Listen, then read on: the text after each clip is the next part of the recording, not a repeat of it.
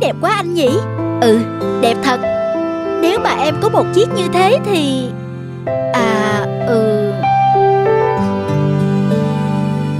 Thật ra thì em cũng chẳng thích. Lòe xòe thế kia thì mặc bất tiện lắm. Đi thôi anh.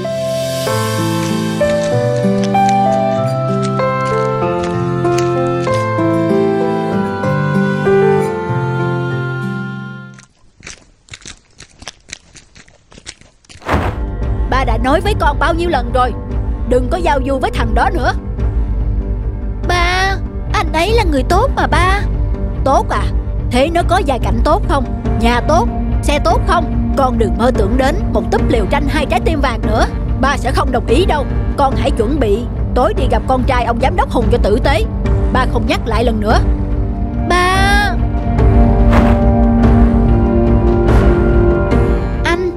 Anh đang nghĩ gì vậy? Anh có nghĩ gì đâu. Ta đi thôi em.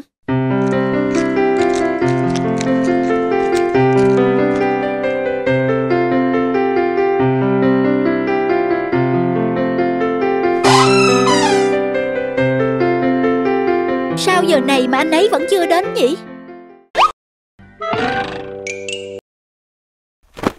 Ai gửi đây?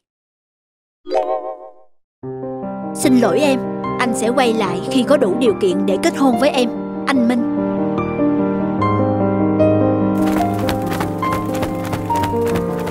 Anh ơi, mở cửa ra đi. Em đây nè, anh mở cửa ra đi.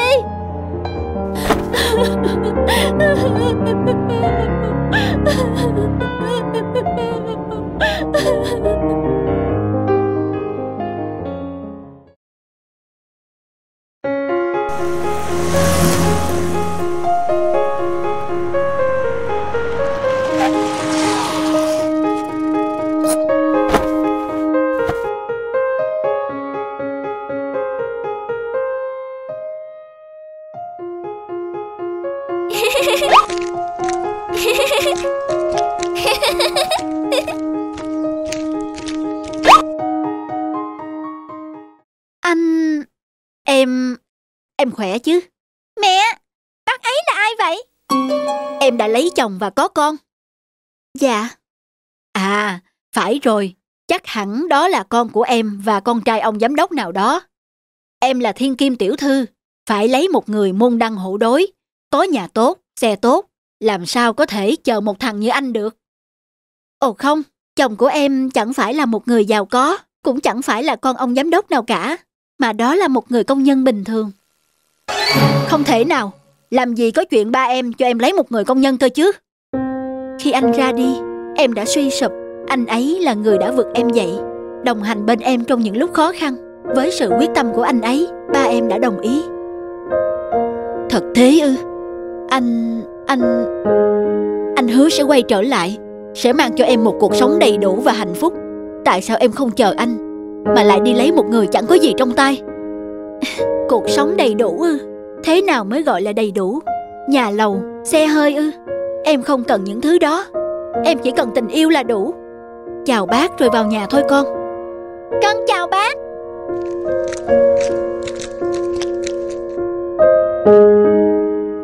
Anh sai rồi.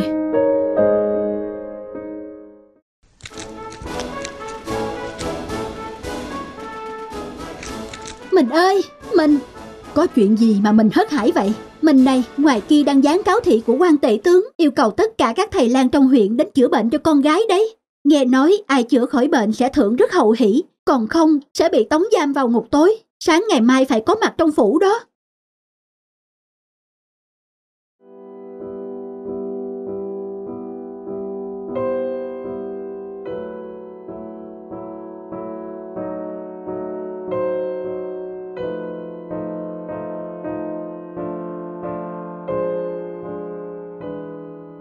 Dạ bẩm đại nhân, đúng là tiểu thư mắc phải căn bệnh hiếm có.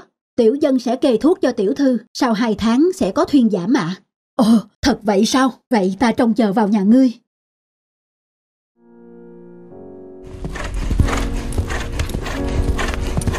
Mình uống trà đi cho tỉnh táo, đêm nào cũng ngồi tán thuốc đến khuya thế này, chưa chữa khỏi bệnh cho tiểu thư mà lại mang bệnh vào thì khổ.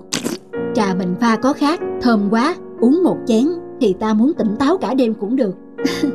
Mình thật là khéo nịnh, để em giúp mình tán thuốc nha. Cảm ơn mình.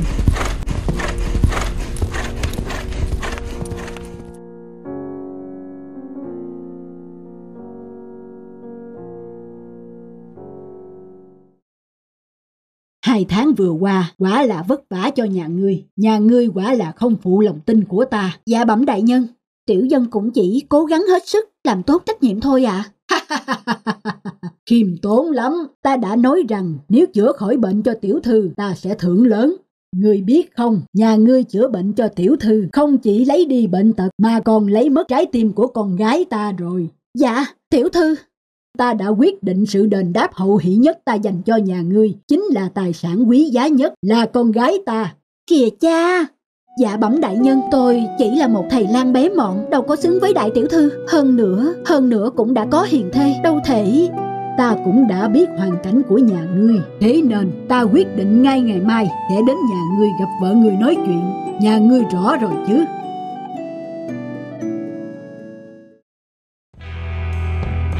Nhà ngươi là vợ của thầy Lan Đề à? Dạ vâng, thưa đại nhân. Hôm qua, sau khi ở phủ của ta về, hẳn là Lan Đề đã nói với nhà ngươi ý định của ta rồi. Dạ vâng, tôi đã rõ thưa đại nhân. Thế thì tốt, ta tính Lan Đề sau khi nên duyên với tiểu thư nhà ta, sẽ vào trong phủ sống, như thế mới tiến thân được. Nhưng một khi đã vậy, ta cũng không vòng vo nữa. Sau khi Lan Đề trở thành rể của ta thì các ngươi sẽ không còn là vợ chồng nữa. Để bù đắp cho ngươi, ta sẽ ban cho ngươi bất kỳ thứ gì ngươi muốn, kể cả thứ quý giá nhất. Ngươi nói xem, ngươi muốn bao nhiêu vàng bạc? Dạ bẩm quan lớn, tôi xuất thân bần hèn, quen sống đạm bạc, vàng bạc tôi không ham. Vậy ta sẽ xây cho ngươi một ngôi nhà khang trang rộng lớn. Một thân một mình thì nhà cao cửa rộng càng thêm lạnh lẽo, không có ích gì thưa đại nhân. Vàng bạc ngươi không cần, nhà rộng ngươi không ở. Vậy được, ngươi muốn gì cứ nói. Ngài nói kể cả thứ quý giá nhất ư? Đúng vậy, ta hứa nói lời sẽ giữ lời. Vậy thì đây chính là thứ quý nhất của tôi. Nếu không có thứ quý nhất này thì tôi sống cũng bằng chết. Cái gì? Mình ơi! Bẩm quan lớn, tôi không thể nghe theo lời ngài mà trái đạo vợ chồng được. Người nói cái gì? Đây là người vợ đã theo tôi từ thuở còn hàn vi khổ cực, đã cùng tôi trèo non lội suối tìm thuốc cứu người, đã không quản ngại nhọc nhằn mưa nắng để tôi có được ngày hôm nay. Nếu tôi bỏ cô ấy để tìm đến vinh hoa phú quý thì há chẳng phải vô tình vô nghĩa, tham phú phụ bần, đáng khinh lắm hay sao? Người... Thôi được, tình nghĩa vợ chồng các ngươi thật khiến người khác cảm động. Ta sẽ không chia rẽ các ngươi nữa. Ta rút lại lệnh ban thưởng lúc đầu. Giờ ban thưởng cho hai vợ chồng nhà ngươi 100 lạng bạc làm vốn. Mong hai người tiếp tục chữa bệnh cứu người. Cảm tạ quan lớn anh Minh.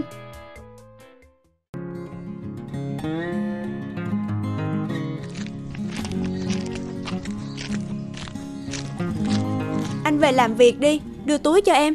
Thôi nào, để anh mang về tận nơi cho. Mình yêu nhau, cả công ty này biết rồi, em còn ngại gì chứ. Cái cậu này đúng là... Cà phê không? Hôm nay oải người quá.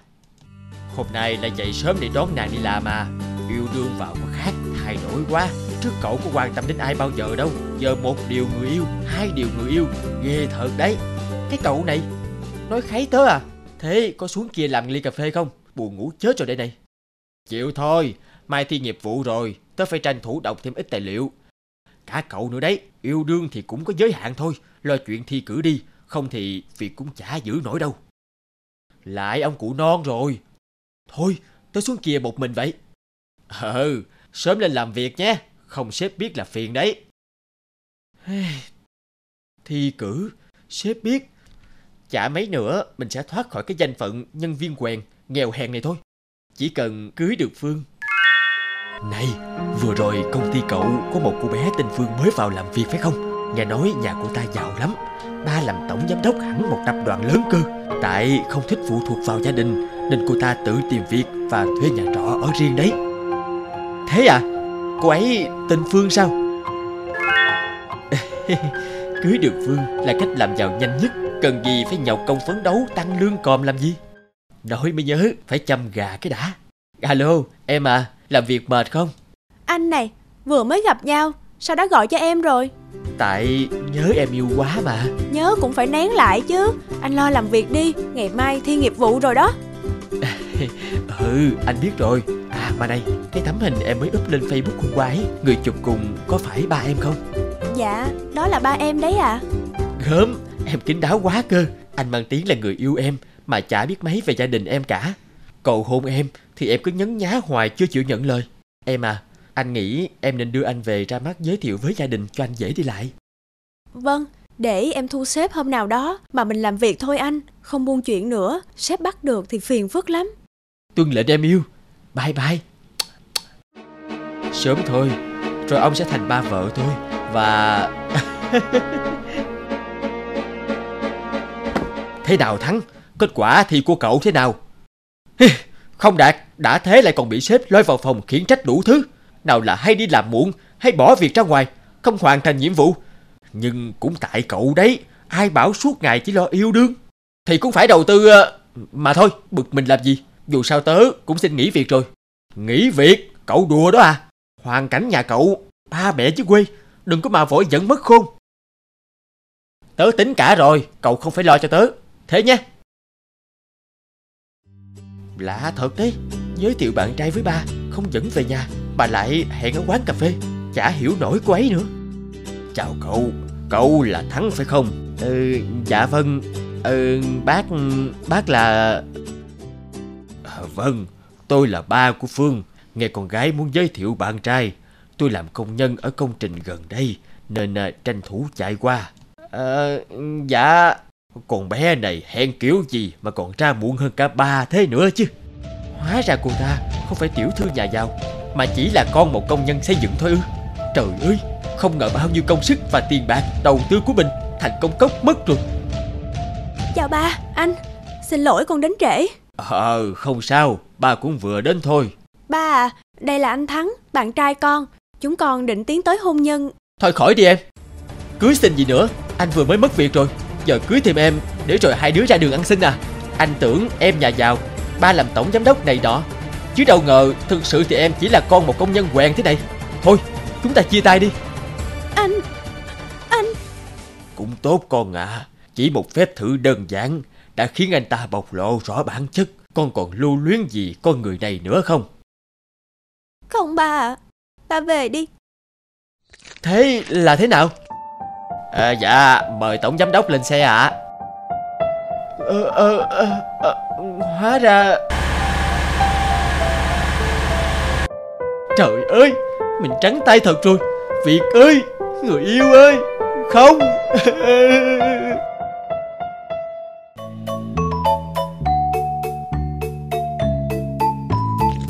Anh à, anh mặc áo xong thì ra ngoài ăn chút gì cho ấm bụng nhé.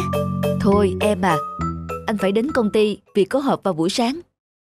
Em dọn sẵn rồi. Đã bảo là anh không còn thời gian mà.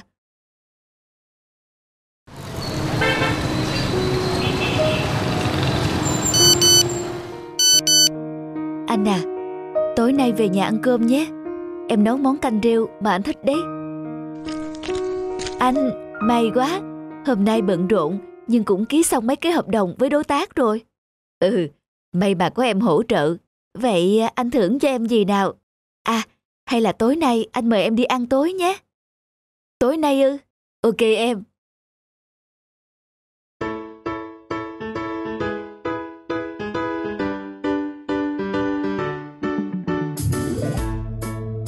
Cô ấy thật đẹp, lại còn trẻ trung, thông minh nữa.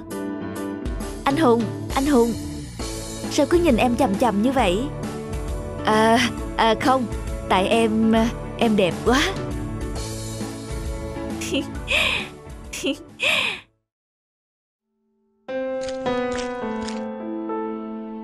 Đã gần 12 giờ rồi cơ à.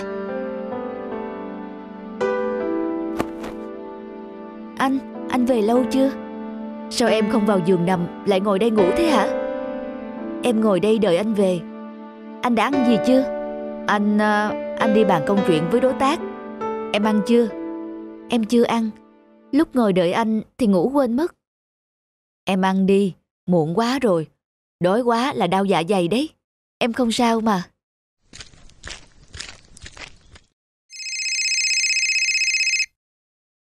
Anh à, sao giờ này anh vẫn chưa đến công ty vậy?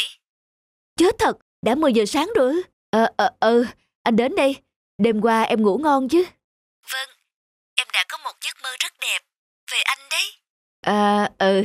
Thôi nhé, hẹn gặp lại em ở công ty sau.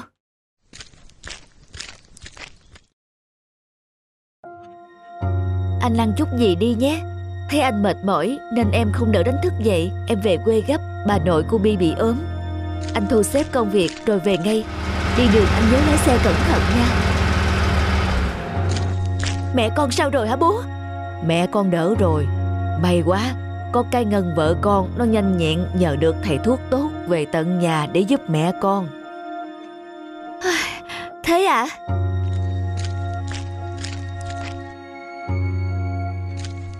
Bố mẹ thật tốt phước, có được đứa con dâu như thế.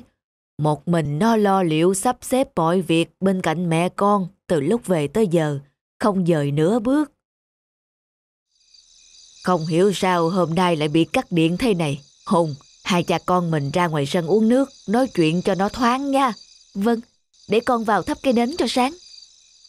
Hùng, dạo này vợ chồng con có chuyện gì phải không? Sao tự nhiên bố lại hỏi như vậy? Mấy hôm nay bố cứ thấy vợ con nó buồn buồn. Có lúc ngồi chăm mẹ con, nó còn khóc nữa. Bố, con trót yêu say đắm một phụ nữ. Cô ấy trẻ trung, xinh đẹp, thông minh. Trong lòng con rất dằn vặt. Con thấy có lỗi với vợ con.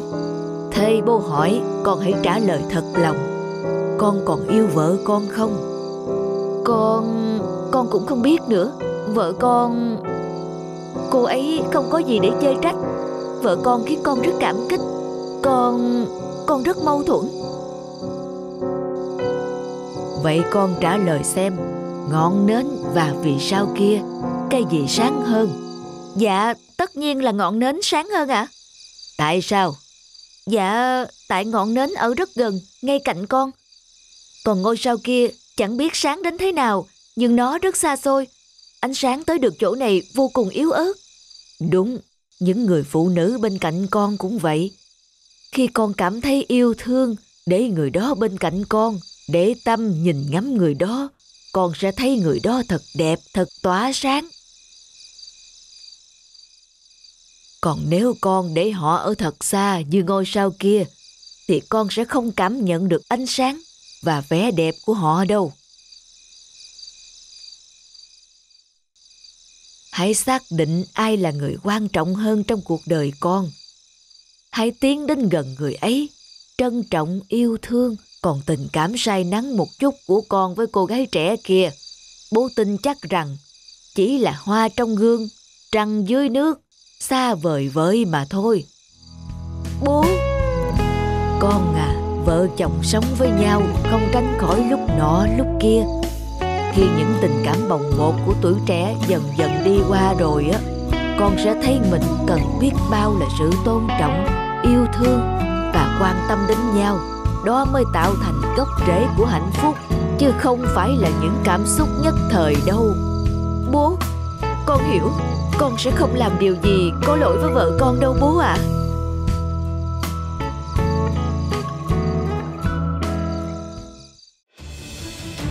Em định đi đâu? Em về quê ở với mẹ một thời gian. Chúng ta nên xa nhau mấy tháng để suy nghĩ có nên tiếp tục cuộc sống hôn nhân này không nữa.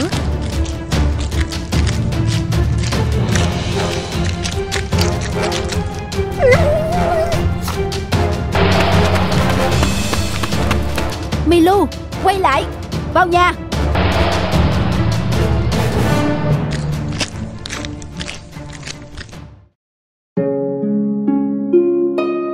Này, Milu.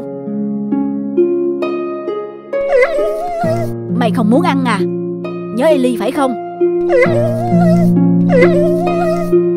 Mày nhớ làm gì? Phụ nữ đúng là chúa rắc rối, hay hờn giận vô cớ. Đi mấy ngày họ lại về ấy mà.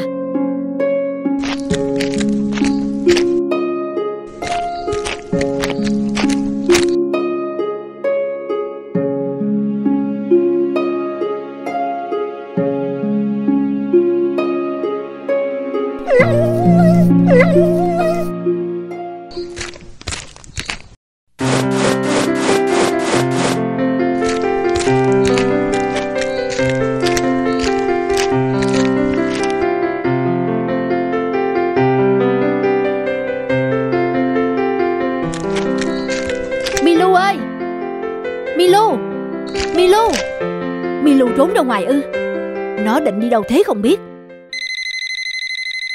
Biết ngay thế nào Hoài cũng gọi mà. Chắc nhớ mình rồi đây.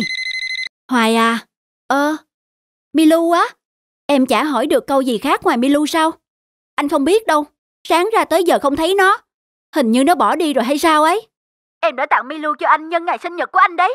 Anh nhớ không? Anh mà làm mất Milu thì đừng bao giờ tìm gặp em nữa. Milu ơi, mày đi đâu thế? Milu! Milu ơi! Anh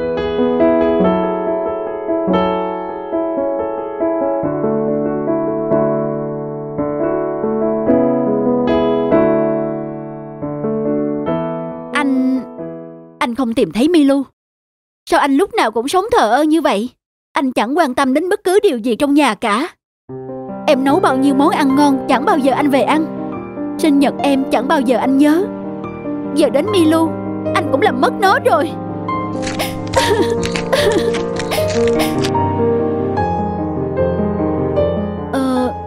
Anh xin lỗi.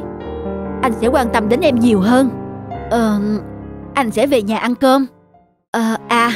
Hoa hồng nữa. Em thích hoa hồng đúng không? Anh sẽ tặng hoa hồng cho em mỗi ngày. Em đừng khóc nữa Hoài à.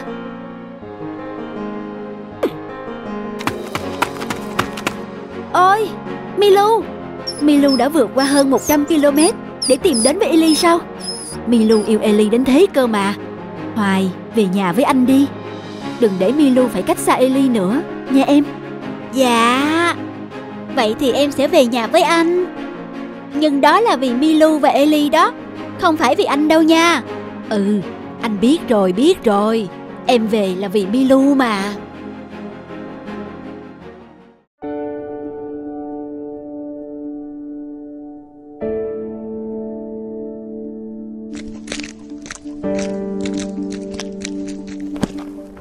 Hôm nay lại bán không hết củi à mình? Ừ, dạo này đang vụ nông nhàn, dân họ cũng đi kiếm củi nhiều, thành ra bán chậm lắm. À, mà thằng Tí đi học về chưa? Con chào ba mẹ. Con đi đâu mà về muộn thế? Lại còn mồ hôi mồ kê nhễ nhại thế kia. Dạ, con đi chơi trận giả với mấy đứa trong làng ý mà. Hôm nay chơi vui lắm, vèo cái trời đã tối rồi. Ham chơi quá, chả lo học hành gì cả. Con không nên theo bạn bè chơi bời suốt ngày như vậy. Thì con biết rồi. Mẹ ơi, mẹ nấu cơm xong chưa? Con đói rồi. Cơm nước xong xuôi cả rồi đây. Rửa tay đi, chuẩn bị ăn thôi. Dạ. Mà mẹ ơi, thằng Tèo nhà bác Tư ấy, rõ là sướng. Ba nó hôm rồi lên huyện, mua cho nó bộ quần áo rõ là đẹp ấy. Rồi cả đôi dép mới nữa chứ. Mẹ mua cho con một đôi dép mới đi. Con trai, đợi đến năm mới, ba mẹ sẽ mua quần áo và dép mới cho con. Nhà ta không dư giả gì. Nay mua cái này, mai mua cái khác sao được. Ba mua cho con đi mà. Con thấy kìa, hôm nay củi bán còn ế. Ba lo được tiền ăn học của con là may mắn lắm rồi. Con phải chịu khó. Ôi, ba mẹ, không có thương con. Chiều nó quá không ổn. Có lẽ đã đến lúc dạy cho nó biết chịu khó, chịu khổ, biết nghĩ đến người khác rồi đây.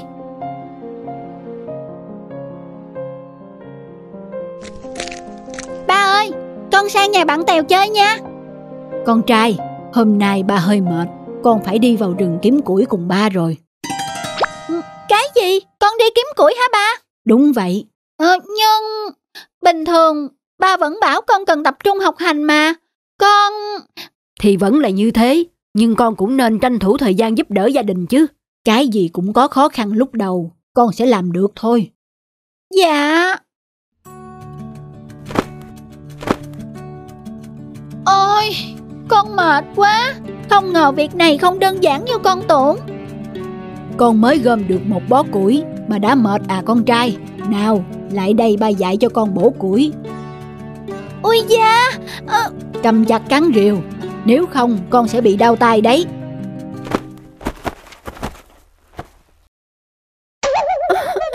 Ba ơi, con không thể bổ củi được đâu. Mấy thân củi mục, sao ba không vác luôn xuống chợ mà bán? Bổ ra làm gì? Để thế thì ai mua hả con? Mình phải bổ ra, khách mua về chỉ đốt thôi. Ôi!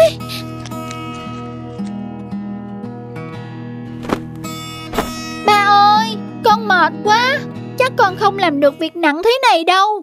Từ mai con sẽ ở nhà, con sẽ phụ giúp cho mẹ.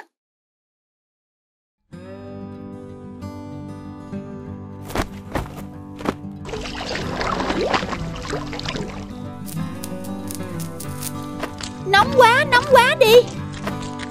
Tí à, ra giúp mẹ phơi quần áo. Còn nồi canh đang sôi trên bếp nữa đó con à. Nắng quá mẹ ơi, một lát con phơi. Bây giờ không phơi thì hết mất nắng. Thế vào bếp trông cho mẹ nồi canh, để đấy mẹ phơi cho. Con biết rồi.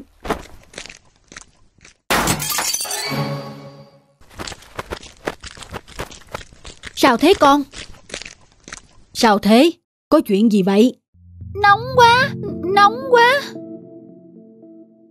Thôi được rồi, để đấy cho mẹ.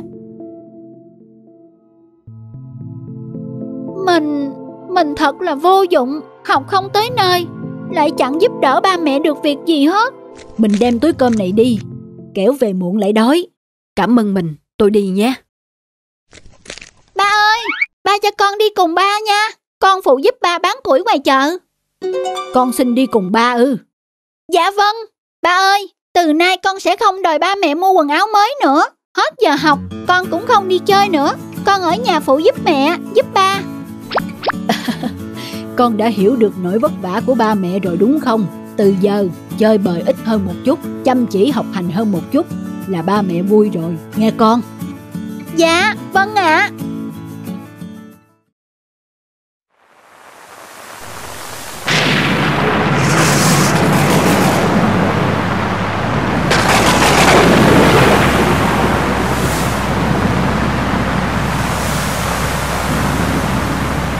Con đừng sợ, bà lái xe không sao đâu.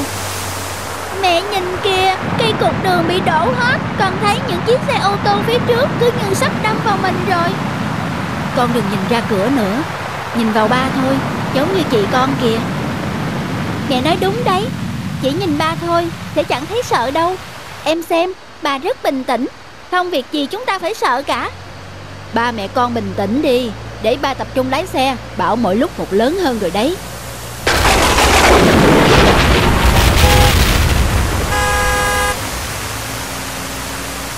Mình ơi, họ cầu xin đường chúng ta đấy. Bây giờ lối chạy xe còn không có thì làm sao mà có chỗ cho xe khác vượt. Đường lại bị nước ngập rồi, có vượt lên cũng sẽ vô cùng nguy hiểm. Họ cầu nghe sốt ruột quá mình ạ. Hay mình xem có chỗ nào tấp vào nhường đường cho họ đi trước đi. Mẹ nói đúng đấy, ba cho họ vượt lên trước đi ạ. Không được.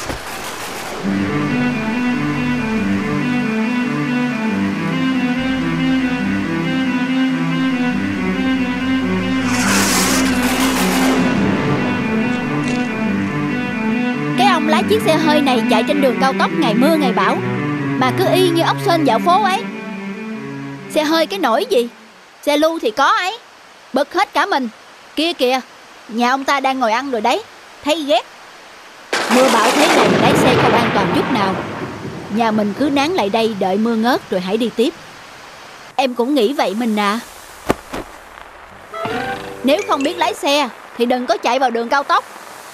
Thôi, ăn mau lên các cậu rồi còn đi. Thà đi ngoài mưa bão còn hơn là đi sau chiếc xe lưu.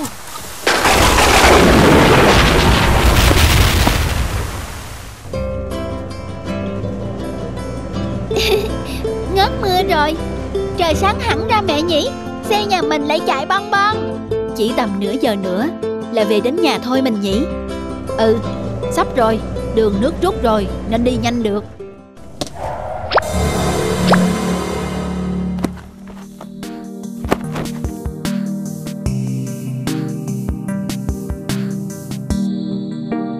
May mắn quá, chỉ xây xát nhẹ, không ai bị thương cả.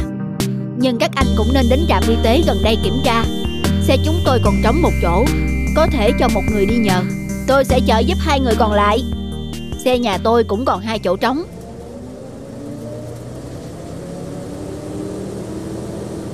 Hai anh này mình vừa gặp ở quán ăn lúc nãy ba nhỉ?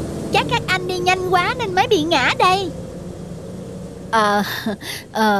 Bọn anh... Tại trời mưa to, tầm nhìn kém, đường lại trơn trượt. Chứ không thì làm sao tay lái lụa như bọn anh trượt ngã được chứ. Hóa ra cứ lái xe không chuyên như bác lại hay. Đi chậm chậm, thế mà lại chắc. Thú thật với mấy cậu, trước đây tôi đã từng lái xe tải đường dài mấy chục năm rồi đấy. Sao cơ ạ? Bác đã từng là lái xe tải đường dài sao?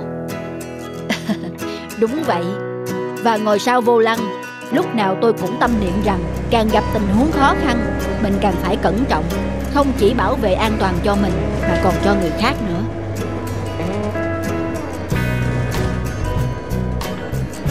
Dạ, chúng cháu sai rồi, cháu xin lỗi bác. Đây Âu cũng là bài học nhớ đời với chúng cháu.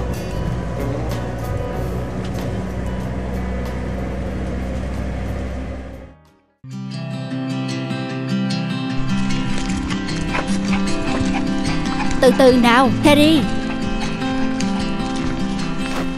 Mày hư quá, tha hết bùn đất và rơm rác vào nhà là biết tay nhau đấy.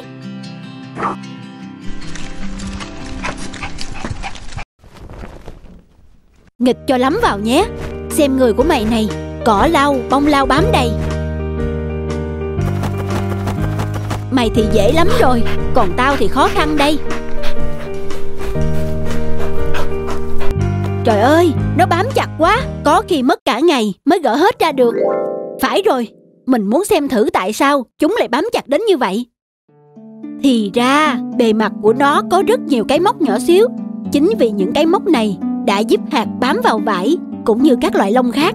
Liệu một cơ chế tương tự có thể được dùng cho mục đích thương mại hay không nhỉ?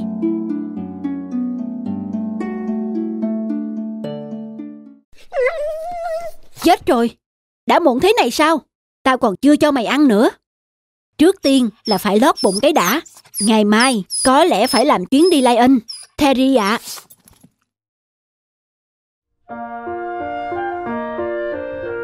Tôi nghĩ nó sẽ là một ý tưởng tuyệt vời, vô cùng tiện dụng và an toàn. Hơn nữa, nếu thành công thì chúng ta có thể thu được một khoản rất lớn. Những cái móc thòng lọng cong trong chất liệu vải ư? Đúng vậy. Ý của tôi là loại khóa rất chặt, nhưng không phải là loại khóa bình thường. Mơ hồ quá. Anh có dự tính được kế hoạch sẽ nghiên cứu trong bao lâu? Mất bao nhiêu tiền chưa? Tôi chưa. Nhưng đây mới chỉ là... Chúng tôi hiểu những cố gắng của anh, nhưng tôi nghĩ đây là một dự định quá viển vông. Và chúng tôi còn nhiều việc hơn thế. Tôi có ý này. Ý tưởng của anh rất tuyệt vời. Tôi muốn ngỏ lời được cộng tác với anh. Cảm ơn anh vì đã tin tưởng tôi. Tôi tin là nếu chúng ta kiên trì, nhất định sẽ có ngày chúng ta đạt được thành công lớn. Trước mắt, không thể thuyết phục các nhà sản xuất chi tiền ngay được. Tôi sẽ giúp anh nghiên cứu tạo mẫu vật, rồi chúng ta sẽ thuyết phục các nhà sản xuất khác để họ đầu tư cho quá trình thí nghiệm trước đã. Ý kiến hay đấy. Một thời gian sau.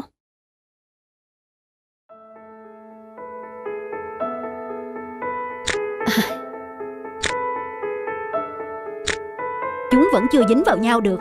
Chúng ta phải tìm hiểu một chất liệu khác.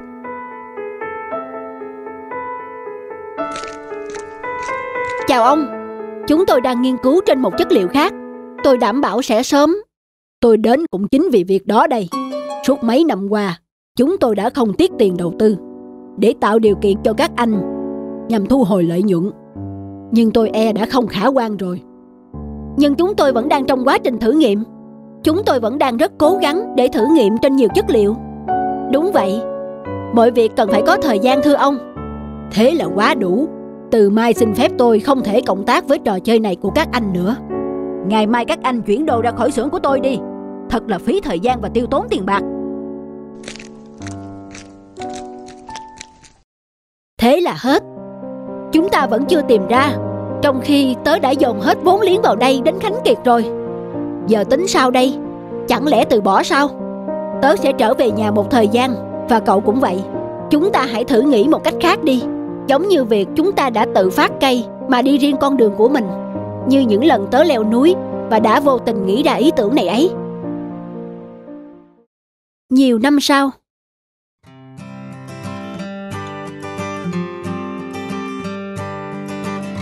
Tuyệt quá! Làm thế nào mà cậu nghĩ đến việc lại chế tạo một chiếc khung cưỡi mới để sản xuất ra móc khóa đặc biệt vậy? Thì đã qua nhiều thất bại thì phải biết rút kinh nghiệm chứ. Mình tin là chúng ta sẽ thành công nếu biết kiên trì tới cùng với đam mê và không chịu từ bỏ vì bất cứ lý do gì. Vậy là hơn 8 năm kiên trì của De Mestral đã được đền đáp hậu hĩnh. De Mestral đặt tên cái móc mới là Velcro, còn được gọi là khóa mà không khóa. Hiện có mặt trên rất nhiều loại đồ dùng xung quanh chúng ta. Ông đã lấy bằng sáng chế vào năm 1955 và đến năm 1959 đã bán được hơn 60 triệu thước Anh mỗi năm.